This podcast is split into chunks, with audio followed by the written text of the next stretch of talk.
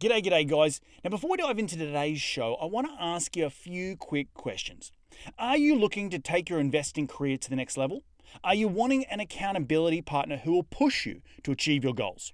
Are you needing to surround yourself with successful investors and entrepreneurs in order to up your game and take control of your life? Well, if you've answered yes to any of those questions, I am super pumped and excited to announce that I'm starting the Syndicator Incubator Mastermind Group. This mastermind is a group of highly motivated, abundance orientated, hand selected hustlers and entrepreneurs who are ready to take that next step in their investing career. We are now taking applications for the next group of champions. If you're interested to find out more, then email me at info, that's I-N-F-O, at reedgoossens.com and put in the subject line the Syndicator Incubator. Being a part of this mastermind group, you will have unlimited access to both myself and my business partner, Andrew Campbell, and you will understand how we have been able to build a portfolio of over 1,200 units worth over $120 million in under 24 months, and we've achieved financial freedom in the process.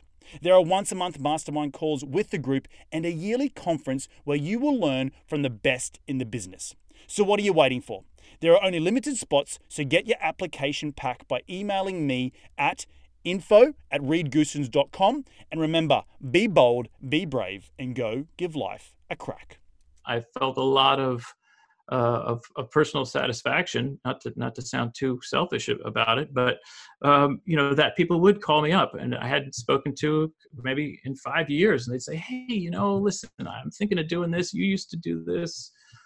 What, what do you think about this whole plan that I put together. And sometimes we'd spend hours, you know, going through it. And the fact that they thought it was valuable was was to me really edifying.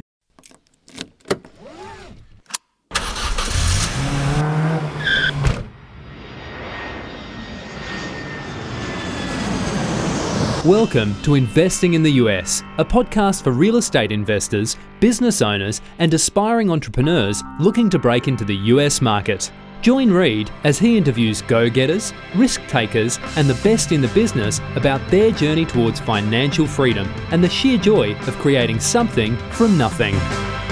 G'day, g'day, ladies and gentlemen, and welcome to another cracking edition of Investing in the US podcast from Los Angeles. I'm your host, Reed Goossens.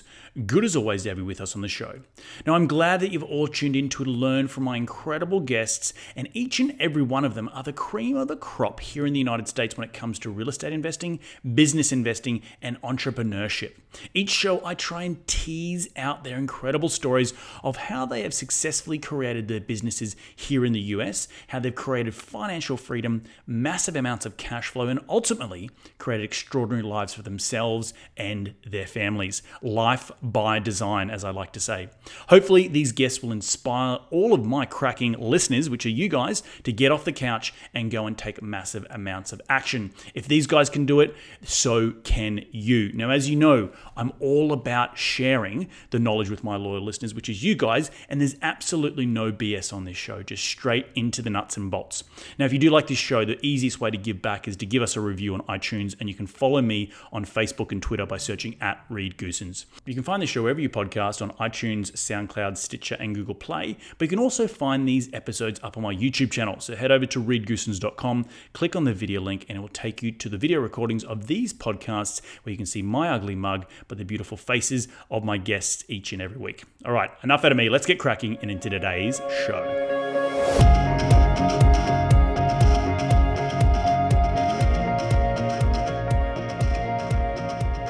Today on the show, I have the pleasure of chatting with John Stoy. John is likely the only investment advisor you've ever met who's managed over $3.5 billion and a sushi kitchen. Now, John's career in finance began on the Wall Street trading floor over 25 years ago with stops at investment and commercial banks, money managers, and he even had his own hedge fund at one time. Now, this experience has uniquely prepared him to see the financial services industry for what it is, which he believes is flush with companies and professionals far more focused on the best interest of themselves rather than the customers. Now, John believes sincerely that if done correctly and delivered fairly, good financial advice is more valuable than what it costs and it's worth buying for the everyday American. Now, unfortunately, through his many years of experience, he knows that the banks and the broker dealers and the insurance companies do not have the customer's best interests in heart, and that's what he's on today. He, that's what he's here on today's show to tell us all about. Now, to top it all off, John also has experience in you know opening and running a small food services business business, which is very exciting as well. But I'm uh, I'm super excited to have him here with us on the show to share his incredible experience and insight. But enough out of me. Let's get him out here. G'day, John. Welcome to the show. How are you doing today, mate? Reed, thank you uh, first of all for having me on. It's uh, it's great to be here, and uh, I'm looking forward to uh, chatting with you. Mate, well, I know you reached out a little while ago, and uh, I was really pleased and pumped when you said that you wanted to jump on, and and I, I know that you've been a bit of a fan of the show, so so thank you very much, and I'm glad to have you here. But you know, you know how the show goes. So I'm going to ask the first question. Rewind the clock and, and tell me how you made your first ever dollar as a kid. Okay. Well, I'm gonna. I, I have listened to the show, and this is a great question. I'd love to hear hear other people tell you. Um, the way I made my first dollar is probably similar to uh, some of your guests. I, it was mowing lawns. It was my grandmother's lawn, um, and uh, and I'm, I think that she probably gave me um, the ability to, to, to, pull start that lawnmower a little earlier than I should have. Uh, the OSHA would have been a little upset uh, if they found out that the, you know a nine year old was pushing around this uh, this gas uh, mower with no uh, you know uh, screens or anything like that protecting protecting him. But but that's what I did. Um, and I the thing I remember about it most was that it taught me about pricing, and I didn't I didn't realize it until later on. But she gave me twenty dollars to, to to to mow her lawn, which was really good, uh, frankly. And because since this was this would have been like 1980 or something, so your your your twenty bucks was a pretty good paycheck. Right. Um, and so I went and I tried to build a little business off of that. Uh, I learned two things. I learned one, not everybody wanted to pay twenty dollars um, to, to, to have their lawn mowed, um, and then I learned the other thing, which is that some people were very happy to pay twenty dollars um, if I didn't take into account the size of the lawn um, prior to making that agreement. So, so, so it, it, went from there. That's awesome. That's that's a really awesome lesson. And, yeah, twenty dollars to, to mow a lawn is a really like that's well done. You could go buy yourself a bike with that back in the nineties. Oh my gosh, so. yeah, without a doubt. I, I, I think my my friends and I we we did we did we we sort of like uh, we syndicated that's what we did at, at, at, a young age. We syndicated our purchases of, of, of, of music. So we went to the record store, uh, and and we were all. Uh, I'm giving myself away as a bit of a geek here, but we were all big Yes fans, and so mm-hmm. they had uh, you know a dozen albums, and and we had one of them each, and and so we said, well, geez um, what if we each bought one and then we could collect them all within three months and so and uh, that's that's what we did but uh, but it, it was fun and and and i had a good it was a good contribution when i got my 20 bucks that's awesome. No, that's that's and I think it's really valuable advice to to know what you're worth at a young age, but then also to know what your services are worth. And I'm sure we're going to get into this whole topic of financial advice here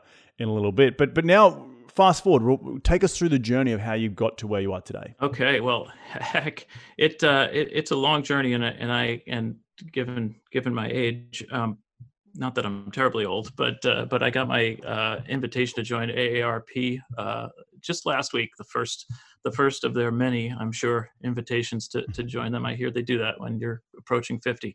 But uh, but at, at any rate, um, so I have always been and involved in some way since my career started in, in, in real estate, shockingly enough, which is why I was excited to be on your in your podcast.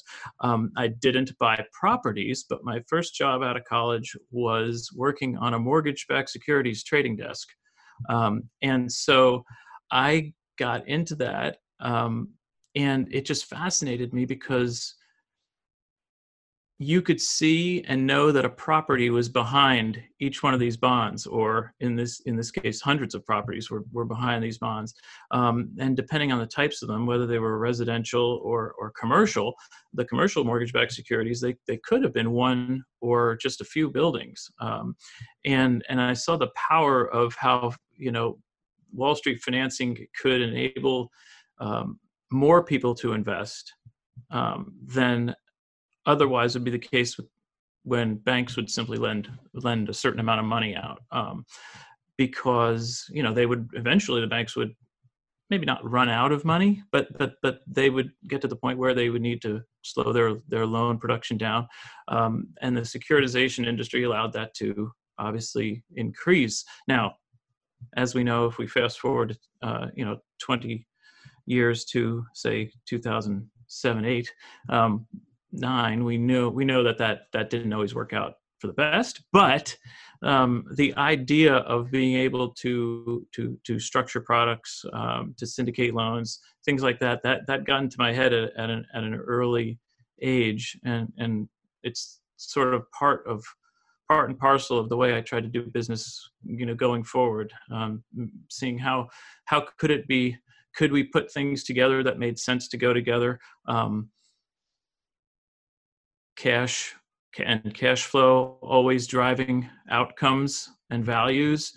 Um, could you put together your cash flow using um, diversified or you know disparate sources um, and create something that was maybe more valuable um, at least to you which is the most important thing um, to the client um, than might have been the case otherwise had they been just involved in something plain vanilla like buying one single house or something like that. Right. Right. Tell, tell me about the lessons you learnt in those early years that has you know set yourself up to be the entrepreneur you are now and the services that you provide now because in the introduction i said that you're very much focused and had seen the under the hood or under the skirt of, of these big companies and how they handle financial advice to the masses. And so, what lessons did you learn from that to make you go off and start your own business and, and, and do it in your eyes the right way? Yeah, no, thanks for asking that. That that's a great question, um, and uh, I think if I answer it in the right order, um, the in in in the early days, I didn't learn anything, um, and, and, and I'm not kidding. I I I I learned a lot of details. Um, I learned that yes, the companies were trying to take advantage of people um, because they were trying to take advantage of, uh, of, of the traders on the other side of the phones. Um, everybody was just looking to see how they could make as much money for their own book, regardless of you know what happened on the other side. And and in in and if you were just trading from from Wall Street desk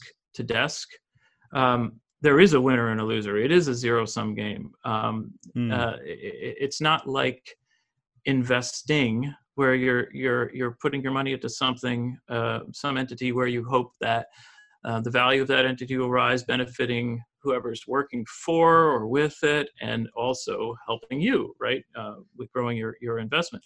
Um, well, the street is not designed to do that. The street is simply designed to make money for the street. Um, and and and rewind 30 seconds. Why did I say I didn't learn anything? Um, it's because I thought for years that's okay. That's the way it is. Right. Um, and I went from job to job, just trying to see who would pay me more to compensate me for the skill that I brought to uh, to the to, to, to this whatever entity again that I that I was working for, would be it a be it a trading firm or a bank, um, and that's all I thought was, let me. How can I make the most money? If if I can't make a lot of money doing this, I'm gonna I'm just gonna leave and move move to another place. Um, I didn't think it, of it entrepreneurially until later in my career when I look back and I said, well, why did I like Wall Street so much after I'd been sort of off the street for a while. And, and I realized the reason why I did like it at least was that, that your income was uncapped. If you did a right. good job, if you brought something to the table, you would be paid for it. Um, and I couldn't understand how anybody could go work for um, what I just considered a regular company where they, they, they knew that they would not make that much money or they would they knew exactly what they would make whether they did a super job or a kind of mediocre job that year so so mm. so i think that mm. that did plant the seed for my entrepreneurial um, mindset. But uh, but it but it but it, frankly it took the it took the financial crisis to uh, to push me into uh, in, into being an entrepreneur on my own. And, and, and talk about a little bit about that. Why did it push you to do that? Because the Wall Street, there was blood on the on the street in Wall Street, and no one was doing any business, and and thus you didn't have enough money coming in to, put, to keep a house, a roof over your head. Like what what forced you? What what mechanics forced you to go out on your own? And I'm sure it would have been a huge leap of faith at the same time, right? Yeah, yeah, it, it was a leap of faith, and it was a bit of of me becoming jaded um, with the system. Each of these parts of my career could take a lot of time to discuss, so I won't I won't get into the weeds on it. But um, the I left my first, or I should say, my last um, banking job. Um, my entire group left to form our own money manager. I took things um, for granted, things that were basically told to me by by by other folks, the, the folks who were starting the company, um, and I was going to be an employee, uh, that just weren't true. I, I I believed too many people. I did not do my due diligence, um, and and as a result of that, things some things that they did incorrectly, put, we went out of business.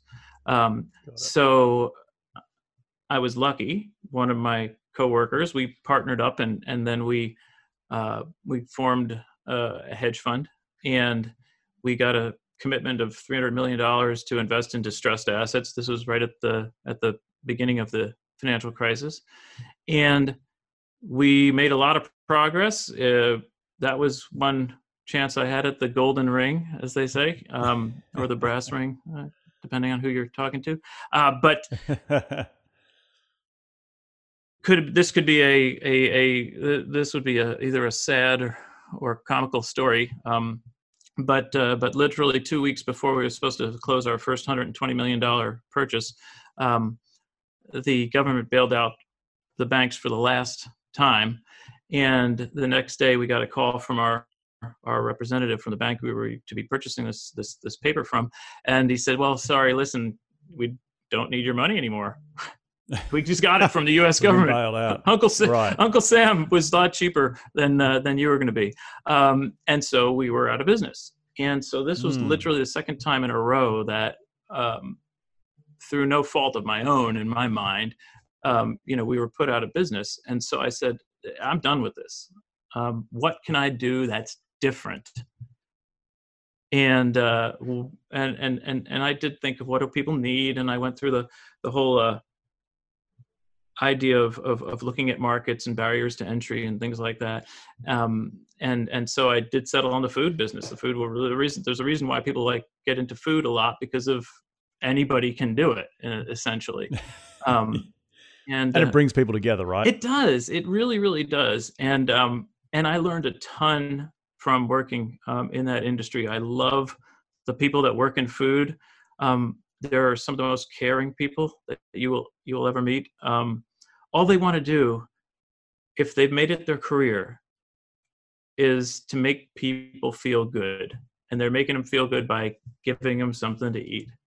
Um, right. and and uh, and what i and, and so it was fantastic. I mean I, I, I learned a ton about running a business that i didn't know. I mean i'd gone to business school and in theory learned about these things right? But uh, but but but until you go um, and you have to answer uh, employees questions or and even create employees by hiring folks and there's no such thing as a human resources division um, and nobody's helping you um, you know that's that's that's that's where you learn. Um, so i learned a ton of stuff there. Um, i learned how to deal with the government uh, in terms of regula- regulation. Um, but but what i really learned was that i liked taking care of people as well I enjoyed mm. seeing the smile on their faces when when they would have a good piece of sushi. And the shock and frankly the shock on their face when when because of we we we we made fresh sushi packaged it and delivered it for um, basically for for grab and go lunches. Um, wow. and uh, and no one could believe that you could have a good piece of sushi in a plastic bento box um, basically. Uh, but you can, right? And uh, it, if if the ingredients are right, and and you keep it fresh, you can. But I love shocking people. I love that. I love the smiles. Um, and, and and and so that fast, why, why, sushi? Well, that's a fantastic question. There's so so so so there's two parts to that. Um, the first part, which is more mundane, which is that, that um, I had a friend of mine from business school who had started a quick service um, sushi restaurant, and um, we had chatted on and off uh, about that uh, while while I was actually working um, in finance. And so um, when I decided I wanted to do something different, um, I phoned him up and I said, "Well, I've got another idea. I don't want to run a restaurant. I I, I can't fathom hanging up a shingle and just hoping people walk in to you know to eat. But what if what if we made sushi, produced it, and I went out and I found corporate clients who would purchase it? And you know i could then control the supply. Um, i could actually do my own sales. I could plan inventory levels and production levels and all that kind of stuff based upon known um, quantities of deliveries versus again just hoping that somebody came in for lunch or dinner um, and so that's how we ended up with sushi um, on, on on that side the other side of it was that um, sushi is great i was thinking about hiring people, training people, um, systematizing things. Um, the only thing you cook with sushi is the rice. Right. Everything else is yep. assembly. And so, if you could find two guys with decent knife skills, you could teach them to build sushi. Mm. And so, it was a lot easier in my mind um, to to to create that business, to hire the folks that you would need to replace folks as they left, all that kind of stuff all the training and systemization is a lot more is a lot simpler than um, say if you want to do a barbecue restaurant and right. you're trying to teach people how to smoke the meat just right and get the sauce perfect and all every single day and it might be a little different and you know right. so you you you really saw it as a the most easiest systemized business in the food industry thus you went and did it right? So so there was a there was a there was a calculated uh, mindset going in, not just the fact that you love giving people happiness and food and all that sort of good stuff. Yeah. Oh, for sure, for sure. Because I mean, you've got to be practical, right? Um, right. I, I, right. I, I've done plenty of impractical things uh, over the course of, of my career, um, and uh, and probably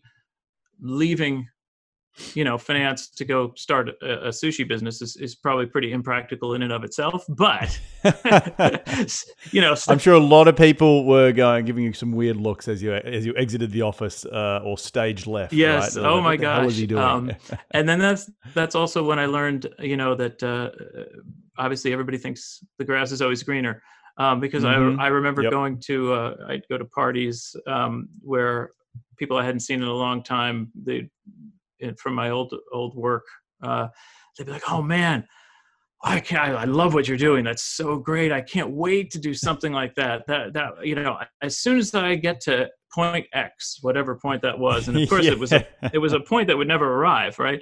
Um, uh, I'm going to do that. I'm going to quit this job and I'm going to start my own business and I'm going to finally do it. Um, and I it's, it's great that you had the balls to go do it, right? Because so many people exactly what you say is I'm going to wait till this point in time where all the lights are green, which never is the case, right? And then they're going to take that leap of faith. Yep. It's it's it's it's awesome that you backed yourself and went and did that. Yeah. Sorry, I interrupted. No, not at all. I mean, I, am taking a compliment that I that I've got these cojones, uh, but really, what it is, what it was, was that I was angry. I was just so right. angry. Um, my my partner. Um, in that hedge fund business, um, he was a bit. Uh, he was always a um, bit of a masochist. Is that the is that the right one? Um, but he would like to. He would. He kept track for a couple of years of of of the values of that investment that we were going to make, um, and mm-hmm. and and and calculated out based upon our our agreements with the with our financing partners uh, how much we would have made what you could have made yeah so yeah. he's like he's like you know it probably would have been like six or seven million each i'm like well, one, thanks a lot, Sajad, for telling me that. Uh, I didn't need to hear it, um, but but but I did know that, right? I knew it in the back of my head, and I was so angry um, that I, uh, it's part of my personality that that I've got to push back um, on mm. things. And so what I was doing was pushing back on Wall Street. I was saying, you know, the heck with you. it's not going to happen. I'm not going to let right. you it, take the money away from me again.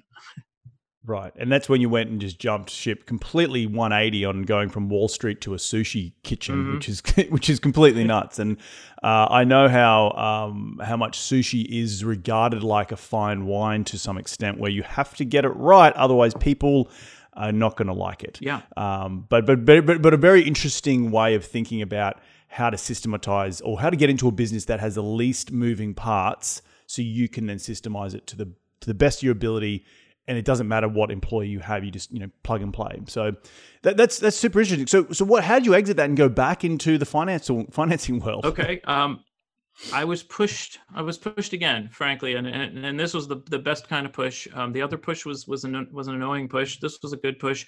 Um, my wife and I we had our our our, our son, and um, and the sushi business was such that we did our production overnight, so that the sushi could be as fresh as humanly possible when delivered um, for our clients.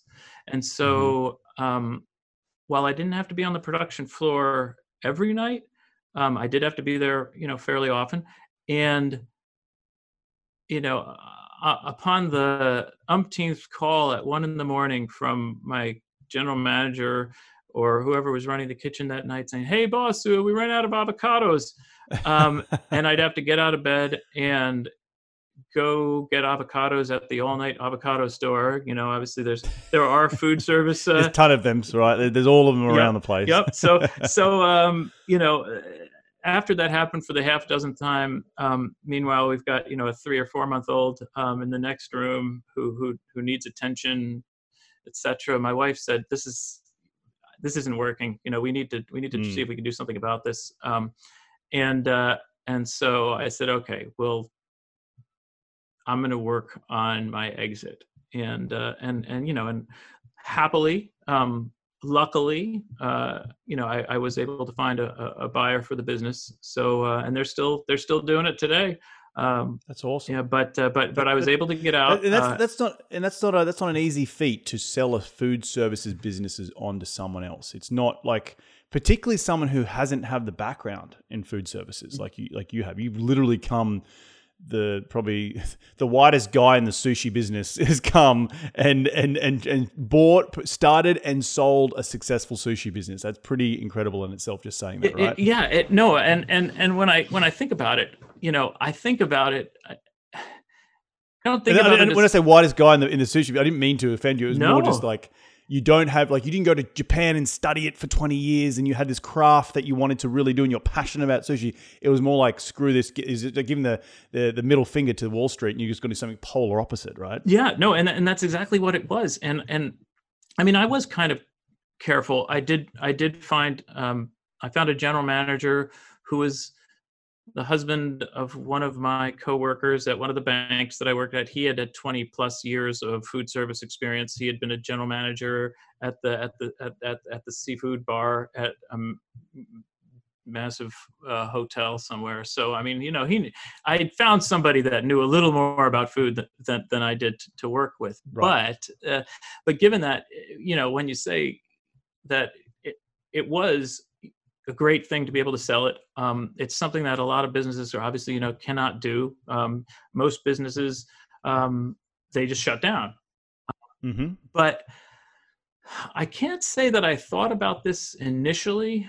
Um, however, once the business got going, um, I, I did start to start thinking about it, and and what I sold was really the book of business because that's mm. what I had developed. I, you know, I, I developed a client base that were regular customers several of whom had been customers for almost five years by the time I sold the sold the business.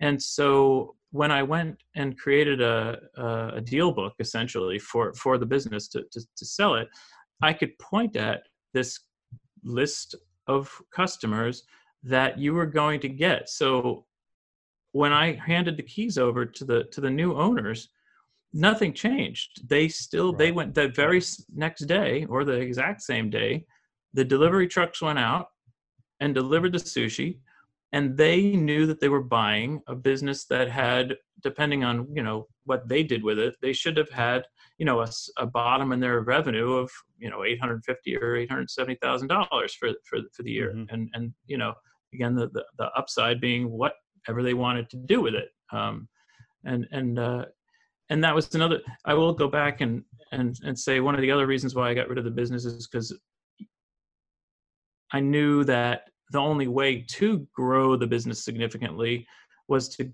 was to do it in a fashion that would negatively impact the family again um, my son mm-hmm. my wife because of the way to grow the business especially from a revenue standpoint was i had identified was to do more catering and mm-hmm. catering is all done evenings and weekends and so that was very very profitable but also eating into the exact time that you wanted to be at home with your family so right. you, you, put all that together, um, and and and that that's what led me to to to end up selling it.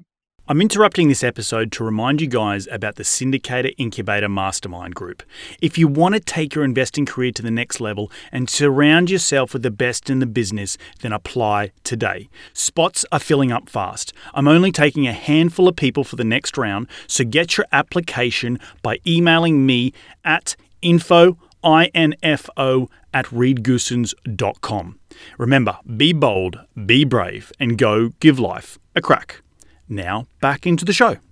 Well, that's awesome, and I, I, I, you know, I applaud you for doing that because so many people, as you said, just get into these businesses um, and they, they, have to shut down. They have to, it's a food service business. They didn't develop the book of business that you had, and that was, I think, key to the exit strategy that you could sell something reliant on saying, okay, you're going to make X amount of dollars per year from cash flow if you just buy this business. So you can, it's a very easy sum to say, what's my return on investment um, for a service based business like for the food service industry. So very, very well done. Um, now, now, now, pivoting a little bit back into what you do today how have you taken the lessons from those the you know serving people and and seeing the smile on people's faces when when you when you give them food back into now financial advisory. Yeah no and thanks for asking that. Um, and the funny thing is is that i can tell you now i really feel i can. I can tell you i can tell your listeners um, it's going to sound like a lot of your interviews as if it were predetermined or preordained um, that this was what would have happened. But um, it took me several years. Um, I sold the business in uh, first quarter of 15, and and it's now 2020. Um, I did take some purposeful time off. Um, my wife worked, um, and and I raised our you know our son when he was when he was real small. Um, but once he once he went to preschool, you know, I started saying, well, I'm ready to get back to work. Mm. What can I do? What should I do? Um, I had friends telling me that they could get me jobs back in banking um, or investments, and the problem with that is is that I got hooked on the flexibility of running my own show, and that wasn't going to work for the family anymore, right? Seven to seven requirements of of of of you know banking um, that just doesn't work. Seven to seven plus most Saturdays, right? Um, right you know that that's not a uh, that's not a very good uh, use of time. Yes, use of time, formula for success. You you name it. Um, and so right. I had to go and and and and look again, like I did uh, before I decided to go with the, the, sushi direction. I said, well, what what is it that I can do? What is it that I want to do? And it it, it really happened to co- coincide with uh, with learning about um, how the internet um, and podcasting, frankly, also was exploding the whole personal finance um, sector, uh, and um, how people were were learning that uh, Wall Street often is out to get you, and that, yep. but but but that people could get together um, on the internet and and and share information really, really valuable information that could keep you from basically losing money, giving money away, um, but also you know educating folks on uh, on personal finance, things that uh, that you know only 10 years prior uh, really difficult to to to to, to distill you, you, you, could always buy mm-hmm. books right you could you right, could buy a right, right, right. Uh, and and in fact i tell people you know go just go out and and buy any book by john bogle and and you'll learn uh, valuable investing advice um, which is you know don't pay anybody to do your investing for you. Um, things like that right? Uh, but but so i said well i you know i know something about finance. Um, i know something about running businesses. Uh, i've had people over the years come to me friends coworkers um, and pick my brain on things that they wanted to do with their lives, frankly, um, whether it be career moves, uh, investing moves, different things. You, you, basically, you mm-hmm. name it. Um, and I found that I that's what I really enjoyed um, doing. I enjoyed those chats with my friends, and I felt a lot of uh, of, of, personal satisfaction. Not to not to sound too selfish about it, but um, you know that people would call me up, and I hadn't spoken to maybe in five years, and they'd say, "Hey, you know, listen, I'm thinking of doing this. You used to do this. What, what do you think about this whole plan that I put together?" Mm. And sometimes we'd spend hours, you know, going through it, and the fact that they thought it was valuable was was to me really edifying. And so, so, so I said to myself, well, how can I how can I put that together with my financial background? Because I can't hang up a shingle. I mean, I think I'm pretty great, but I can't really hang up a shingle much like the food business. I don't want to hang up a shingle and just hope somebody's going to come in and, and buy some sushi. Well, I'm not going to hang up a, a, a, shingle outside the door that says uh, number one advice come come talk to mm. john stoj about whatever right nobody's right. going to be calling right. my, my phone is not going to be ringing off the hook um, but I can talk to them about financial uh, issues. I can talk to them about planning, and the financial planning industry is a, is something that exists. people people do it, um, and on top of everything else, um, I also know that people get taken advantage of by the financial mm. services industry by people who purport themselves as financial planners, but are really just salesmen for some financial product, often insurance. Um, and so I could just check off lots of ego boosting things on my side, which is like help this person not lose money, help this person organize their life, help this person prepare for the future for a change instead of just letting the future happen to them. Um, and on top of all that, you know, I could actually you know, get something out of it myself. Right, right. As a personal gratitude, you could get something out for helping yeah. your friends and family and, and creating a business. So I guess what the question begs to come to mind is like for the listeners out there, when you're looking at financial advice or financial services, what are like the number one things you would advise people to avoid? Because you've obviously come from the world of Wall Street where you've seen behind uh, the curtain of what you know they're just out there pushing some product again that's really not in the best interest of, of the customer. So are there any just you know a couple of tips you know two three tips that people need to understand when when when looking at independent financial advisors? Yeah i think um, the first is is and probably the most important is figuring out how they get paid. How does whomever you're working with get paid? Um, and so you know the business of, of commission-based financial product sales um, is is is under attack, rightly so, and people sort of get that. Um, I think they do. I think they they realize that if somebody is selling them something, they're the person selling it is got is getting paid but but exactly how and and and wall street is mm. is is is designed the products so that's very difficult to to actually see how that person is getting paid.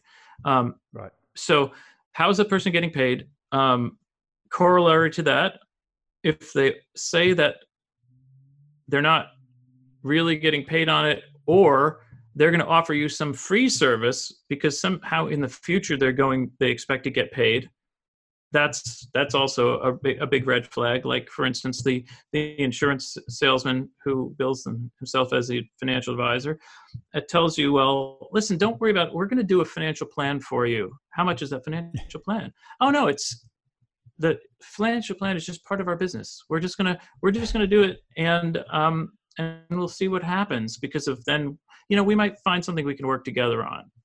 I mean that that's language that they that they teach financial planners, quote unquote financial right, planners right. to use.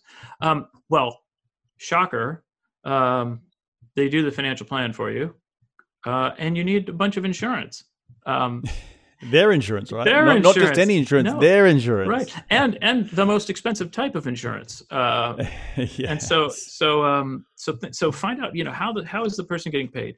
Um, obviously, you know, the conflicts of interest that go along with commission based financial advice are, are fairly obvious.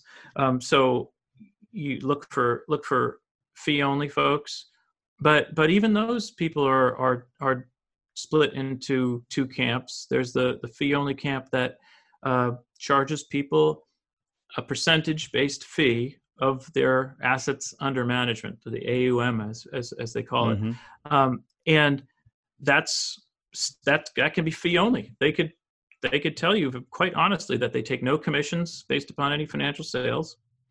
Um, but and and they'll tell you they'll use the fancy word fiduciary. They'll say I'm a fiduciary. I'm required to be a fiduciary. Blah blah blah. Um, and that's a, a word that I have a little bit of a problem with, just because of it's it makes it seem a lot more complicated than it is, or what it actually is. Yeah, yeah, or a little fancier than it than it is. Yes, yes. It's all this fancy word, and it means you must have my best interest at heart. So I yes, let's tick the box and sign away. Exactly. Um. But then on a fee only assets under management model, the question then would be what's in the best interest of the client and what's in the best interest of the advisor? Well, the best interest of the advisor is to grow the client's money or account holdings as much as possible um, so that your fee could be as large as possible. Right. Um, well, if you understand financial markets, you know that there's no financial advisor in the world who can affect whether the financial markets go up and down. So right. the only way for them to grow your money is to get more money from you. They can't make the market go up. The market might go up, sure, might go down. But but the only way for them to to to, to make money from you is, is for them to get your money. Um, and corollary to that, to prevent you from taking your money from them to use in a fashion that will cause their compensation to go down. So like suppose suppose Reed, you came to me and you said, I've got this great opportunity uh, for a syndicated uh, apartment uh, investment. Uh, blah blah blah blah blah. You gave me all the details. It sounds great, right? Right. And then I take it to my financial advisor, and if he's an AUM guy and he sees that his count could go down five hundred thousand dollars um, or fifty thousand dollars, doesn't matter. Um, if you take this money out to make this other investment, um, what do you think his incentive is to tell you that it's a good option? I mean, he might mm. be hmm. perfectly honest, but somewhere in the back of that person's head is a, is the knowledge that they're going to lose money. They're, they're, losing out. Yeah, yeah. Exactly. And so, so, so that's all about the question of how the, how how do people get paid? And obviously, so so the way I run the business is different than than the first two I mentioned, which is that that I am a a flat fee or fee fee only advisor. So that that mm-hmm. is is that I charge people a, a, flat amount every year for the advice that I give them, and it doesn't matter whether they've got five hundred thousand dollars, five million, or fifty million. Um, right. And so and they know they know exactly what it is every year. Five thousand mm-hmm. dollars mm-hmm. that year? Okay, I know it, and I know what I get for it uh, and it doesn't matter right. how many times my clients call me, because um, it's popular some people like the idea of, a, of an hourly um, Mhm. advice, Yep, and that's great. But I don't know if you've used attorneys. I know you. I'm sure you have. I have. yes, Um, I have. And trying to trying to get them to, to, to agree to flat fee is uh, very difficult. It is difficult, and and even if you love your attorney, attorney, and they do fantastic work for you, when you sit down in their office or you call them up, what's in the back of your head? Just like the just like the Right. advisor that you're worried about, he's thinking that I'm going to lose money. Well, you're thinking that, God, I hope I don't get to the next 15 minute mark because that's going to be another X dollars, right? right. I right, never want a client to call me up or to worry about calling me up because it's going to cost them Right. an extra dollar. Right. So I think I think your incentive. What you're saying is you're incentivizing this the business structure to to be beneficial to the client, so they can have you whenever they want, or advice from you whenever they want, without having that clicking, uh, the ticking time bomb in the back of the head, going, "Oh God, how much is this going to cost me now? How much is this going to cost me now? How much is this going to cost me now?" that- so That's I- exactly right. yeah, I think that's I think it's a great a great business model to to function around. Not only does it give you certainty of you know your income for the business itself, but it gives some some certainty for for your clients, and then they can then go recommend you to other people. You know, and, and that helps you grow your book of business, which you clearly seem like you're very good at growing a book of business because you've done it in the sushi business, you've done it on Wall Street, now you're doing it for your own business. So. I think this has been an incredible conversation. I do want to be very conscious of your time, and, and, and you know we've been recording here for a little while. But before we end the show, I do like to get into the top five investing tips. Are you ready to do it? Oh yeah, for sure.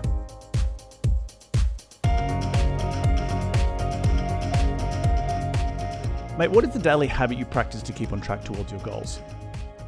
the the basically the thing I do every day is I'm able to sit down between when my wife leaves from work and my son gets up for school.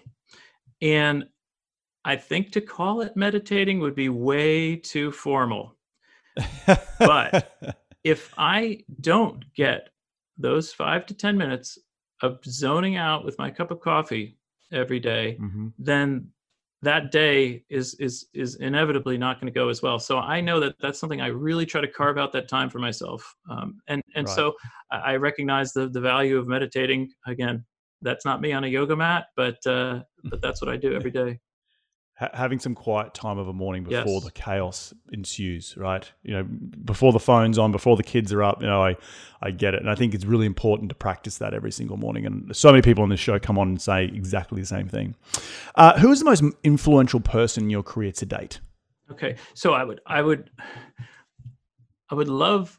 There's two people, so I'm going to break the rules slightly. Um, uh, my dad, for sure, because um, so my dad uh, just passed away recently, a la- well, a year Sorry year and a half that. ago. Feels recent. Uh, 96 though, and so he was the greatest generation. He fought in World War II. He provided me with a level of stability that other Gen Xers sort of didn't have quite as much in my mind because of the boom- boomer generation is just different than than that generation. So that he's given me so much advice over my life. The the, the other person specifically career wise i really didn't realize it until maybe even 10 years after i stopped working for him was my my my boss at um, the investment management company where i did run that three and a half billion. Um, man, he got on my nerves, and I couldn't believe this guy. Um, and I, in my mind, he wasn't giving me any credit. You know, I here I was. I had ten years of experience uh, doing X, Y, or Z, and and he didn't believe me when I said this, and he didn't. Do, but every time he questioned my investment recommendation, he made me smarter because he made me go back at him. And half the Right. time I didn't have the answer. And it frustrated the heck out of me. And but it was the greatest thing in the world. uh, the challenge of keeping you thinking fresh, right? I think is Mhm. really, really important. So your dad and your former boss, that's that's awesome. Uh, what is the most influential tool in your business today? Whether it be a software like a, a computer, you know, an app or something, or you might even have a physical tool like a, a notebook or or a, or a phone. Well, geez, you've What's given most- what's the most you've, you've, influential? you've given it away. Um, I'm I, I, I am old school. I like to use um, the red moleskin notebooks, uh, and I like to have the smaller ones. uh, so I can Mhm. pop them in my pocket. And I've got one like- right here. I'm just um, it's it's my own one. It's my own branded one, but it's the same thing. It's small and it's just it's it's effective. It, it, so it, it really is, and and all they tell you about writing stuff down and that being the best way to to remember it, it's all it's all true. And I know I have Mm-hmm. a I have a reminder thing on my phone. We all have like the notes on the iPhone or or your Android or whatever, but I, it doesn't work. My notebook works every time. I, I find it. I find it a good balance between. I've got a master to do list on Google spreadsheets that I go through for each individual property, but the the day to day, the week to week, get mind dumping onto a piece of paper into a small notebook, taking it when I'm walking properties or going to client meetings. It's so it's just enough to jot the idea down. You know, it's just a pen and paper there, and it's so simple, and it's nothing more complicated than that. You don't need these trip these apps and things that are buzzing at you and notifications all the time Sure. it gets a little bit stressful after a while. But no, I love it. I love it. In one sentence, what has been the biggest failure that you've you've done or you've had in your career, and what did you learn from that failure? So I will not be the first of your guests to say this, but I'm, I'm just going to tell you because it's my honest truth. It's not listening to my gut. Uh, Not listening. to and Yep. doing things now this might be a little different for me um is i've spent my i'm i'm, I'm a again just like i like to help people i'm a pleaser um and so i don't like to give people bad news and Mhm. as a result i've done the wrong thing i've had my little voice tell me don't do this don't do this and i felt that i would disappoint other people by either dropping out of an investment or not going to a certain meeting or whatever uh, Mhm. The and- fear of judgment, right? Yep, and and and and I put that value, the value of what the perceived judgment of of, of my Mm. action would have been over what my little voice was telling me, and just about every time, it was a failure of some nature, and uh, and I've got more than one, so there's no point in, in telling you which failure it was the worst. But uh, but but I try, I still work to to not do that. No, I think that's super important to be self-reflecting of what is that shortcoming, and and it- being a young hustler, young entrepreneur, young business owner, young whatever, you're always wanting to please, and that can sometimes make you burn the candle at both ends, or make you make dumb decisions. So yeah, I think it's really important as uh, you know for anyone listening to this show to have that self-reflection to understand that you're trying to you're always trying to say yes when you're starting out, but maybe sometimes understanding the power of no or backing out is don't who, who gives a flying f uh, if or what other people think of you if you do not do what you, you promise. So Right, and I think and it's hugely and important. they and they don't care. They may care a little, right. but they don't care Right, anywhere as much as you think they care. Exactly, exactly. That's so, so, so true. Well, John, last question for you is where can people reach you to continue the conversation? They want to be in your sphere a little bit more. Where do they go to? Um, well, I am, for better or worse, uh, all over um, the internet um, on each social media platform. You could search on uh, on my name, John Stoj. Um, you could go to my website, uh, John F. as in Francis Stoj.com, and then my company is uh, Verbatim Financial. So verbatimfinancial.com. All right. Well, thank you very, very much. And for everyone listening out there, Stoj is spelled S T O J, not Y. Yes, I S T O should. J. When I leave that out, there's always a problem. I, I think uh, I think you've just you've just given me my next uh, task. I'm going to go out there. And why I haven't done it yet, and I'm going to purchase John S T O Y, and I'm going to have him point Mhm. To my actual website. to, to your actual website. Exactly. Exactly. Well, John, I want to thank you for taking some time out of your day to to jump on today's show. Some of the big takeaway um, pieces of advice that I've, I've, I've, just by listening to your story, I think is the number one thing is your journey into understanding how to help others and how that has now driven you over all your years of experience, you know, going from the golden handcuffs and bumping around just to keep, you know, upping the ceiling of how much you earn to understand the true value of what it means to serve others, I think is really kind of poetic. Um, and you've created a bit two businesses out of that, both the sushi business and the financial advice business, where you've really focused on making sure the customer is, is satisfied and you get joy out of that. I think that's really, really important for most people listening out there when starting businesses. The other big thing is creating assets in a service based business, which is you hit on it before. You were able to sell the sushi business because you had, you developed that black book. That was the asset. It wasn't the sushi, it wasn't the, uh, it, was some, some somewhat the processes, but it was the the book of business that you could sell to someone to say you're going to continue getting this book of business if you do it using my methodology methodology, and that was valuable to someone. And I think that's really really key for anyone who's doing a service based business to to understand that portion to make it valuable because you've then created an asset in that business. So, um, yeah, did, did, did I leave anything out? No, Reed, that was fantastic, and and I'll just thank you once again for for having me on. It's an absolute pleasure. Um, I look forward to, uh, to, to to listening to all your next uh, podcasts. Well, mate, well, thank you so much once again. Enjoy the rest of your week, and we will catch up very, very soon. Fantastic. Well, there you have it. Another cracking episode jam packed with some incredible advice from John. Uh, please do head over to his website. That is John F. Stoj, S T O J, uh, dot com, and just understand a little bit more about what he does in the financial advisory service business. And I think John really has means it when he wants to serve his clients the best they can. And having a model which is a flat fee is so much more valuable to, to his clients than having something that is assets under management. Um, I want to thank you all again for taking some time to tune in to continue to listen to this show each and every week because you're all here to grow your financial IQ. And we're going to do it all again next week. So be bold, be brave, and remember go give life a crack.